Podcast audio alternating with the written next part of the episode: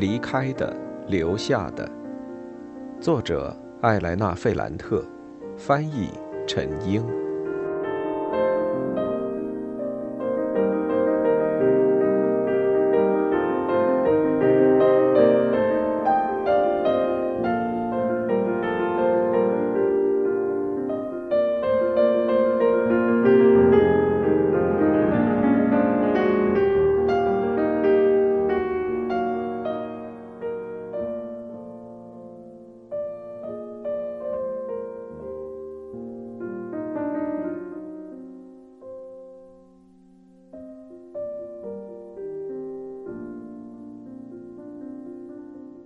八十三，恩佐想马上回去，但彼得罗非常热情的挽留了他，让他第二天再走。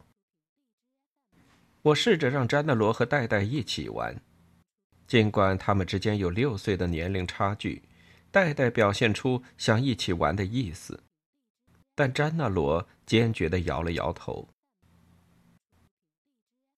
让我震撼的。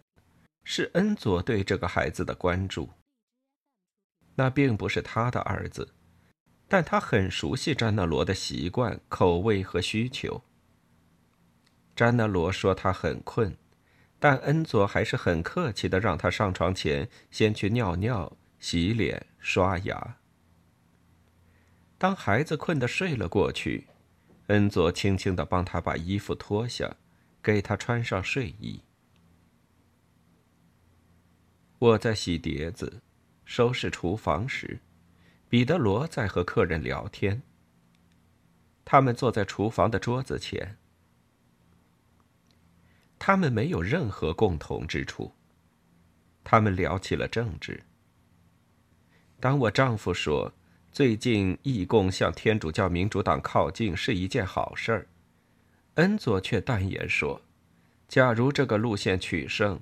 那贝林格就帮了工人阶级的最大敌人一把。他们担心发生争吵，就不再谈论政治。这时候，彼得罗小心翼翼的问起他的工作。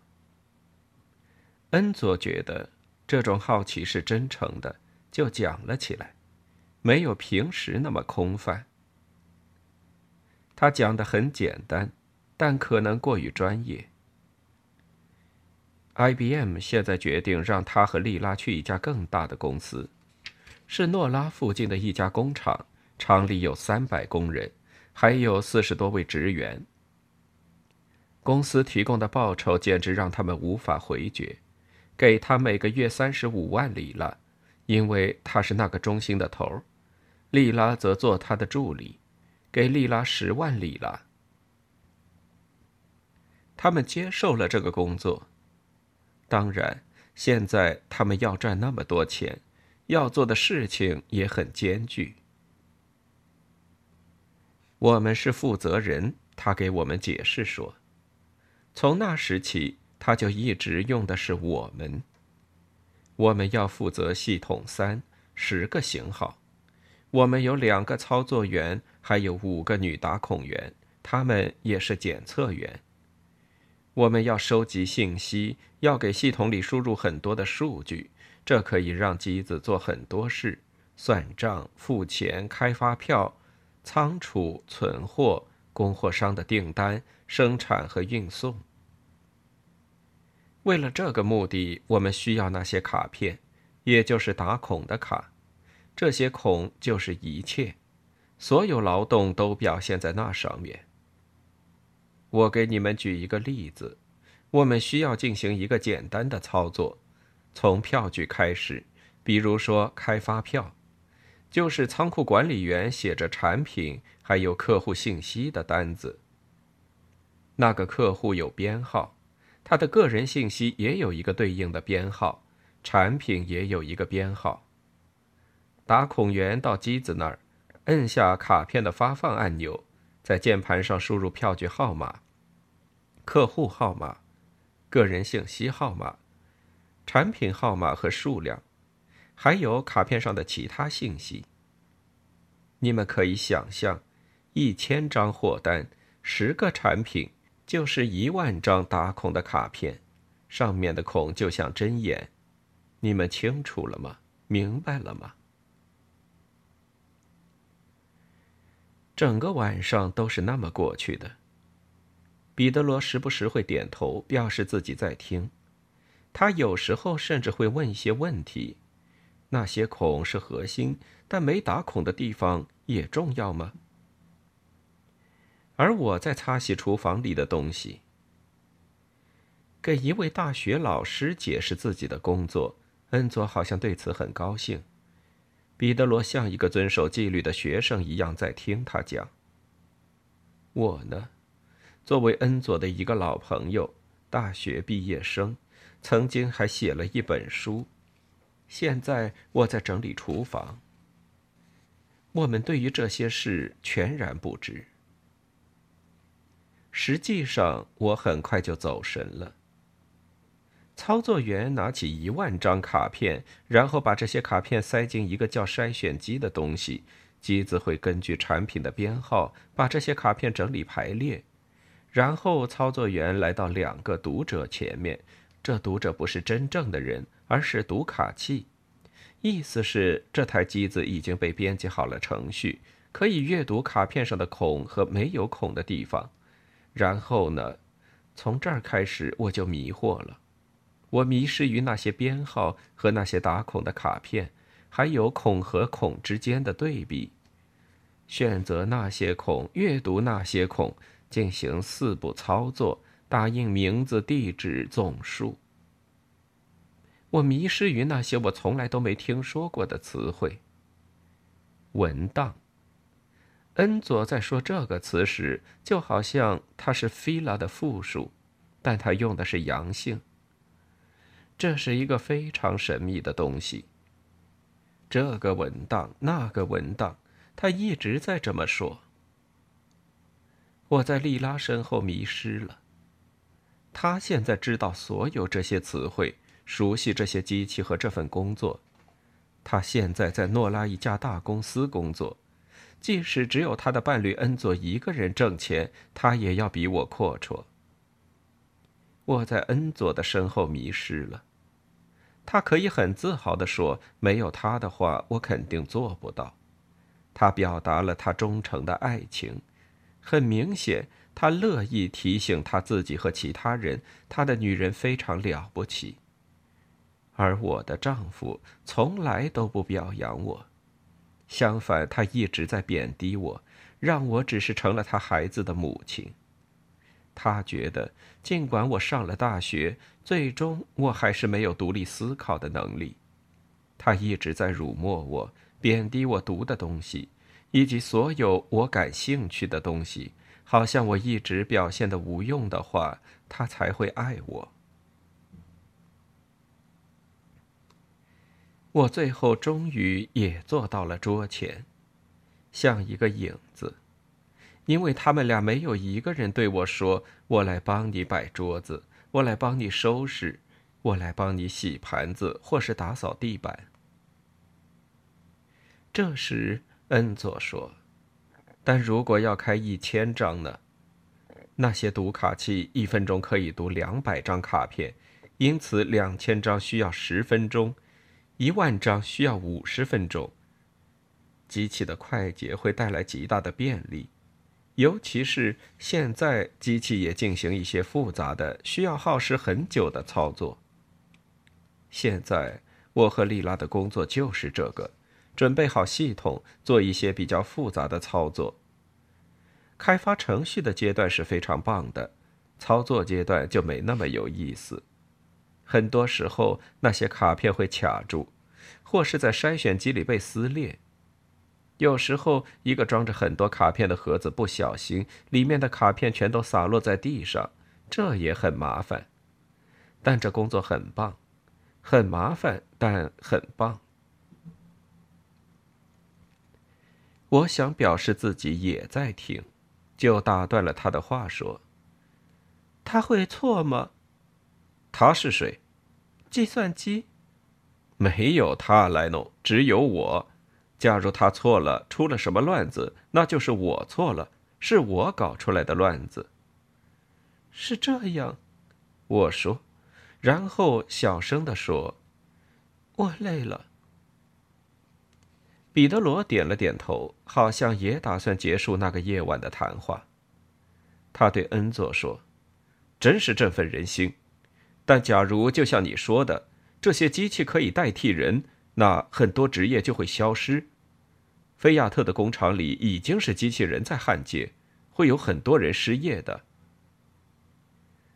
恩佐先是点了点头，他想了一下，最后他用唯一一个他觉得很有权威的人的话来捍卫自己。丽娜说：“这是一件好事，那些低贱的、让人变蠢的工作还是消失的好。”丽娜，丽娜，又是丽娜。我用开玩笑的语气问。假如丽娜那么厉害，那为什么他们给你三十五万里拉，却只给他十万？因为你是头儿，他是你的助理吗？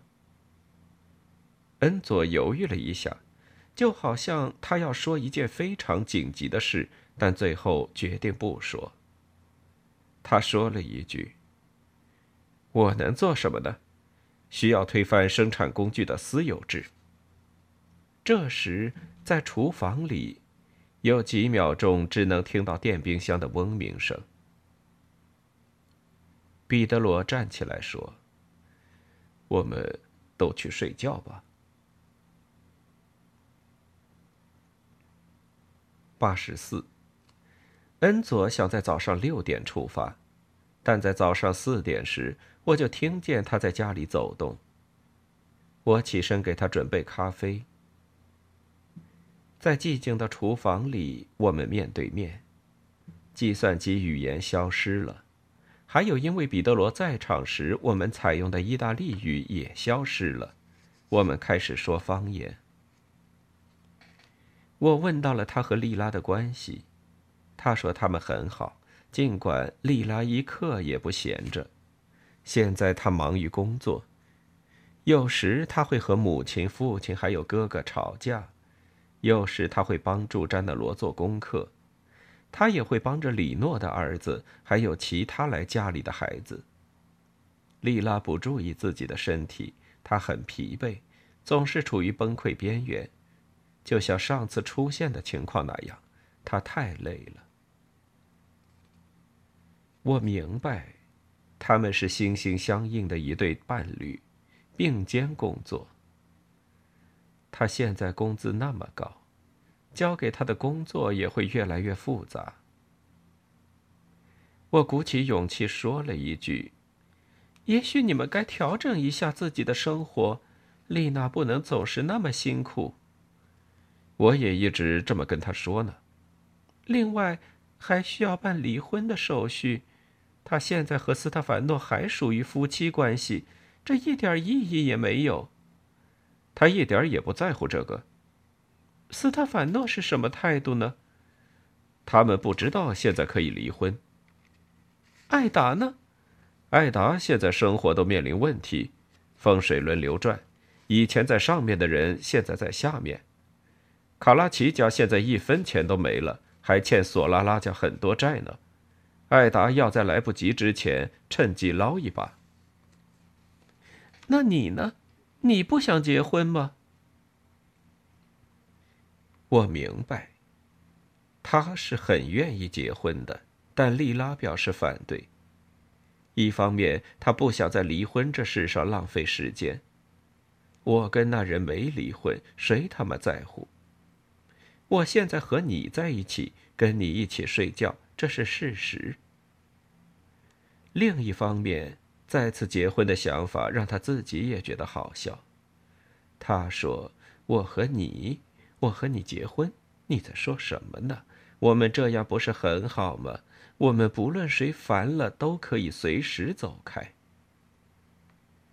对于一场新的婚姻，莉拉没有兴趣，她脑子里有别的事情需要考虑。也就是说，算了，别说了。说吧，他从来都没告诉过你吗？什么事儿？关于米凯莱·索拉拉。他用一种简洁的语言说：“那么多年来，米凯莱从来就没停止要求丽拉为他工作。他要么想让丽拉帮他打理沃美罗的一家商店，要么让他做会计，负责税收的事，要么就让他去给他朋友当秘书。那人是天主教民主党的一个要人。最后，他甚至提出要给他每月三十万里拉的工资，让他想发明点什么就发明点什么。”任何疯狂的想法都行。尽管米凯莱现在住在波西利波，但在城区里，也就是在他父母亲的房子里，他还继续做着他的那些生意。这样一来，丽拉不断遇到他，在路上，在市场，在商店里，他会拦住丽拉，对他总是很客气、很友好。他同詹德罗开玩笑。送给他一些小礼物，然后会变得非常严肃。每次莉拉拒绝他提供的工作机会之后，他还是充满耐心，用以往那种带着戏谑的口气说：“我不会放弃的，我会一直等下去。你想好了，给我一个电话，我马上就跑过来。”自从他知道莉拉在 IBM 工作，他非常气愤。他甚至动用了他认识的人，让他们把恩佐从这个行业里排挤出去。当然，这也包括莉拉。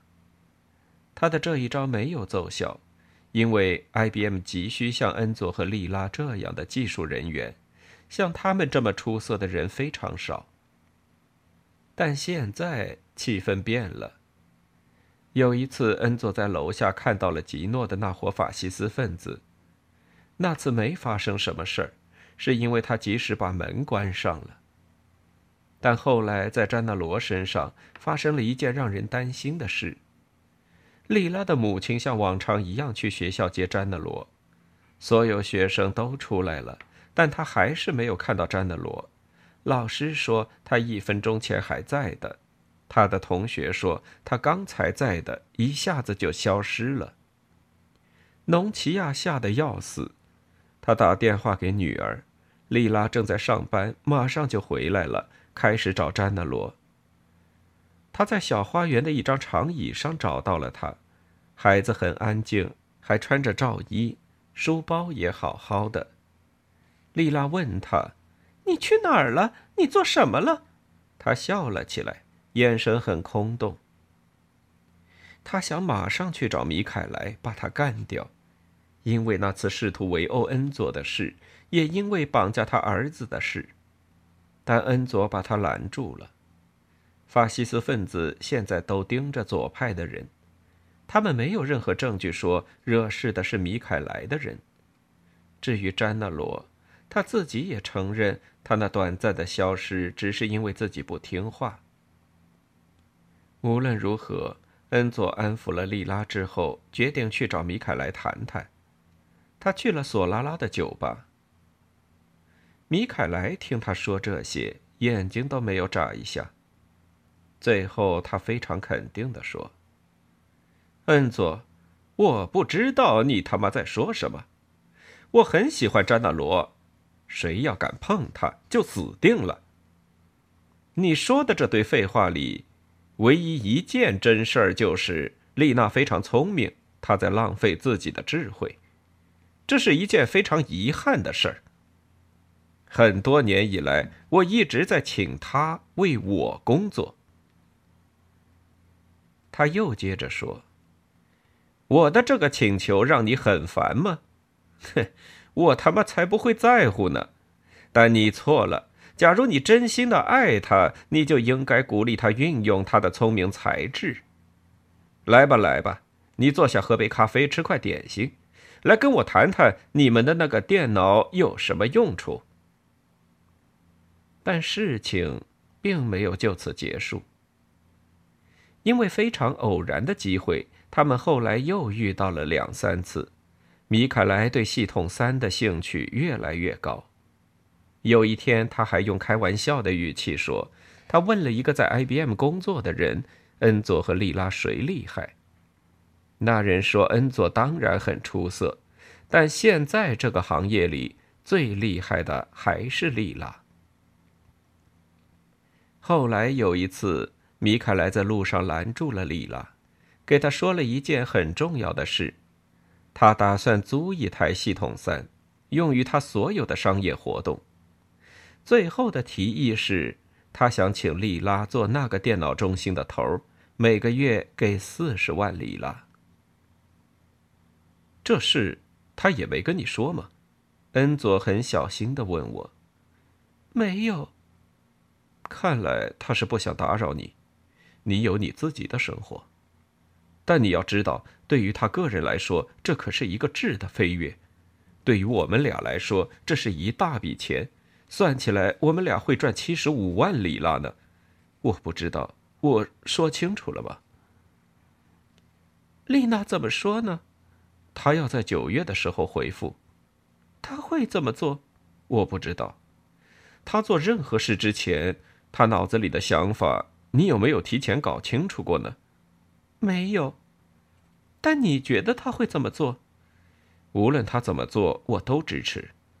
在你不赞同的情况下，也支持他吗？是。我陪着他来到了汽车前。走在楼梯上时，我想告诉他一件他不知道的事，也就是米凯莱对莉拉有一种狂热的爱意，一种非常危险的情感，就像蜘蛛结的网子，并不是要在肉体上占有他，也不是要他顺从。我有点想说这些，因为我还是很喜欢恩佐这个朋友。我不想他觉得他面对的只是一个科姆拉分子，并认为一直以来这个黑帮分子都只是想要买他女人的聪明才智。假如米凯莱想把他从你手上抢走呢？他不动声色地说：“我会宰了他。”但他不想要他。所有人都知道。他已经有一个情人了，谁呀？玛丽莎，她又一次怀上了米凯莱的孩子。我当时觉得有些迷糊。玛丽莎·萨拉托雷吗？是阿方索的妻子玛丽莎。我想起我和我的同学阿方索的谈话，他试着告诉我他的生活非常复杂，但我回避了这个话题。阿方所说的那些话，我只是被其表层的意思所震撼，没有进入到内部。当时他的痛苦让我觉得有些混乱。为了搞清状况，我本该和他再聊聊，也许聊了，我也不一定能明白，但我还是有一些不舒服的感觉。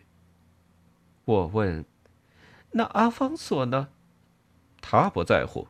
都说他是个飘飘，谁说的？所有人呗。所有人有些太模糊了。恩佐，所有人还说了什么？他用一丝带有嘲讽的语气说：“很多事儿，城区里是非不断呢。也就是说，现在大家都在说以前的事，说杀死唐阿奇勒的人是索拉拉兄弟的母亲。”他出发了。我希望他把他说的那些话也带走，但那些话一直在我耳边回响，让我非常担心，也让我很气愤。为了摆脱这种感觉，我打电话给丽拉，语气里夹杂着不安和不满。米凯莱让你给他工作的事，你为什么没跟我说过？尤其是最后这次他的提议，你为什么把阿方索的秘密说了出去？你为什么把索拉拉母亲的事传出去？那是我们之间的玩笑。你为什么让詹德罗来我这儿？你为他的安危担忧吗？你可以跟我说的清楚点儿，我需要了解真相。你为什么现在不告诉我你脑子里真正的想法呢？对于我来说，这是一个发泄。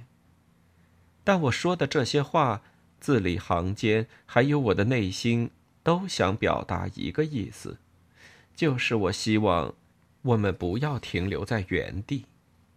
我希望仅仅只是通过电话，我们依然能实现之前的一个愿望，就是保持完整的关系。审视这种关系，把一切都说清楚，对这种关系有一个充分的认识。我希望能激怒他，让他回答其他一些问题，一些更加个人的问题。但丽拉很厌烦，她心情很不好，他对我很冷淡。他说我已经离开很多年了，已经有了自己的生活，在我的生活里，索拉拉兄弟、斯特凡诺、玛丽莎、阿方索已经没有任何意义。他们的重要性为零。他很简短的对我说：“你度假，你写东西，做知识分子，对你来说我们太土太低级了，你就远远的待着吧。拜托了，让詹德罗晒晒太阳，不然他会像他父亲那样佝偻着背的。”他的声音里透出讥讽和鄙夷，几乎是一种无礼。恩佐给我讲的那些事，在他嘴里变得很轻松。我想把他拉入我的世界，我读的书，我从玛利亚·罗莎和佛罗伦萨女性团体那儿学到的话，还有我正在考虑的问题。我如果给他提供一些基本概念，他一定会比我更好的解答那些问题。但他的话。抹去了任何在这方面进行交流的可能。我想，是的，我过我自己的日子，你过你的。现在你已经快三十了，假如你不愿意成长，那你就继续在院子里玩吧。够了，我要去海边，马上就动身。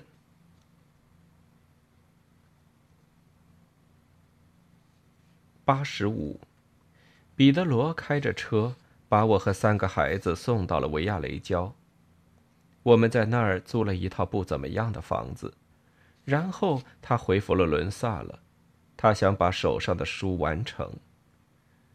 我想，现在我是一个度假的人，一个生活富裕的太太，带着三个孩子，还有许多玩具。我的太阳伞在沙滩上第一排。柔软的毛巾，很多吃的东西，有五套颜色不同的比基尼，还有薄荷烟。太阳会让我的皮肤变成深色，会让我的头发更加金黄。我每天晚上都会给彼得罗还有莉拉打电话，彼得罗会告诉我有谁找了我。那都是一个遥远季节的残留。他极少跟我谈到他构思的工作。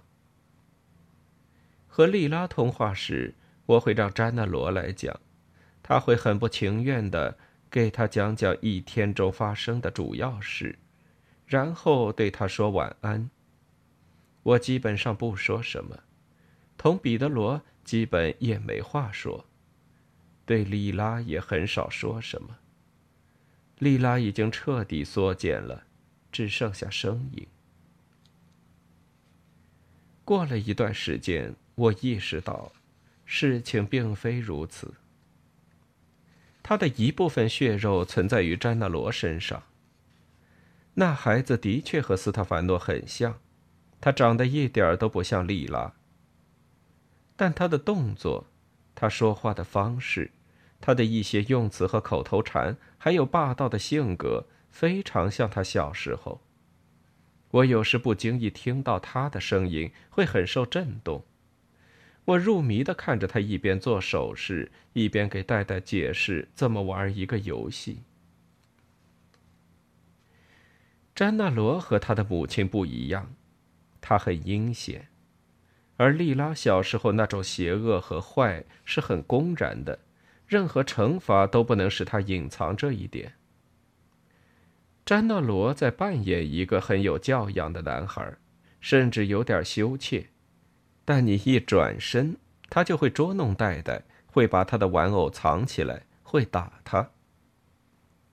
作为惩罚，我威胁他说：“我们晚上不会给他妈妈打电话，不跟他道晚安。他马上就装出了一副懊悔的样子，但实际上他对这种惩罚根本就不在乎。晚上给丽拉打电话是我要求的，打不打他觉得无所谓。让他担心的是，我威胁说不给他买冰激凌，那他会哭起来，在抽泣的间歇会说他想回那不勒斯，我马上就让步了。但即使我给他买了，他心里还是不平衡，他会报复我，偷偷的伤害戴戴。我当时很确信，戴戴害怕他，仇恨他。但事实却不是这样。随着时间流逝，他越来越不会反抗詹纳罗的欺压，而是爱上了这种欺压。他称詹纳罗为里诺或者里诺奇奥，因为他说他的朋友们都这么叫他。不管我怎么喊，代代都会跟着他走远，有时甚至他鼓动詹纳罗远离我们的太阳伞。我一天到晚都在叫喊中度过。戴戴，你去哪儿？詹纳罗，你过来！艾尔莎，你干什么？不要把沙子放在嘴里。詹纳罗，不要这样。戴戴，如果你再不停下来，我过来给你点颜色看看。但这一切都是白费口舌。艾尔莎还是在吃沙子，吃得很用心。当我在用海水给他漱口时，戴戴和詹纳罗就会消失。他们躲藏的地方是距离海滩很近的一个芦苇丛。有一次，我和艾尔莎一起去看他们在干什么，我发现他们把小游泳衣脱了。戴戴很好奇地抚摸着詹纳罗展示出来的下身的小玩意儿。我在离他们几米远的地方，不知道该怎么办。戴戴，我知道我看见他的，经常趴在那儿自慰。但我看了很多关于研究儿童性问题的书，我还给我女儿买了一本小书，上面有彩绘，用很简单的话说明男女之间是怎么一回事儿。我给她读那些话，她没有表现出任何兴趣。虽然我感觉很不自在，但我不打算打断他，骂他。我很肯定他父亲会因此骂他的，我很小心不让他碰见这样的场景。现在怎么办呢？我应该让他们继续玩吗？我还是应该撤退离开那儿，或是走过去若无其事的顾左右而言他？假如那个比戴戴要大好几岁。有些暴力的男孩逼他做一些伤害他的事，那怎么办？那种年龄的差别不是很危险吗？当时推进事情进一步发展的有两个因素：艾尔莎看到了姐姐，很欢快的叫喊起来。同时，我听到詹纳罗在用方言对戴戴说着很粗鲁的话。我从小在院子里学到的那些话，我没法控制自己。所有我读过的关于快感、潜意识、神经官能症、孩子和女人的多种性变态表现形式的知识马上消失了。我非常不客气地骂了他们俩，尤其是詹纳罗。我抓着他的一条胳膊，把他拉开，他哭了起来。戴戴冷冰冰。很无畏的对我说：“你真坏。”我给他们俩都买了冰激凌，但我开始对他们严加看管，避免他们重犯。再加上现在代代的语言里开始有那不勒斯方言的粗话。晚上几个孩子睡觉时，我开始努力回想，我在小时候那个院子里。也跟我的同龄人玩过这种游戏吗？莉拉有没有过类似的体验？我们从来都没谈过这个问题。在那个阶段，我们会说一些肮脏的话，这是真的。当时说那些骂人的话是很有必要的。我们要推开成人那些猥亵的手，我们一边骂脏话，一边逃开。还有呢，我很努力的想一个问题：我和他之间从来都没有相互抚摸过吗？我儿童时代、少女时代、青春期还有成年之后。从来都没有渴望做这件事吗？他呢？我几乎长时间的沉浸在这个问题里。我慢慢的对自己说：“我不知道，我不想知道。”我承认我很欣赏他的身体，这一点是真的，而且过去也曾经有过那种感情，但我排除了我们之间曾经发生过什么的可能。我们太害怕了。假如我们被发现，会被打死的。无论如何，在我考虑这个问题的那几天里，我避免把詹德罗带到公共电话那里。我担心他会跟莉拉说他在这里过得不好，甚至会跟他提到那件事。这种担忧让我很心烦。我为什么要担忧呢？我要让一切褪色，成为过去。我对两个孩子的监管也慢慢放松，我也没办法一直盯着他们。我精心的照顾艾尔莎，我随他们去。只有他们冻得嘴唇发紫，手指已经起皱，但还不想从水里出来时，我会在海岸上叫他们，拿着干毛巾迎接他们从水里出来。八月的日子就这样过去了。回家买东西，准备去海边的包，去海滩，回到家里吃晚饭，吃冰激凌，打电话。我和其他那些孩子的母亲聊天，他们都比我年龄大，他们赞扬我的几个孩子，还有我的耐心，这让我很高兴。他们会和我谈到他们的丈夫、他们的工作，我也会谈我的丈夫。我说他是大学的拉丁语教授。在周末时，彼得罗会来这里，就像很多年前在伊斯基亚周末时，斯特凡诺和里诺也会出现一样。认识我的那些女人会投来充满敬意的目光，好像因为他的教授身份。他们也会欣赏他头上那撮乱哄哄的头发。他和两个女儿还有詹德罗一起下水游泳，他会假装让他们做一些非常危险的游戏，四个人玩的都很高兴。然后他会待在太阳伞下面学习，时不时抱怨他睡得很少，或者他常常忘记吃镇静剂。当孩子们睡着的时候，为了避免床发出吱吱扭扭的声音，在厨房里他会站着要我。我觉得，婚姻同人们想的不一样。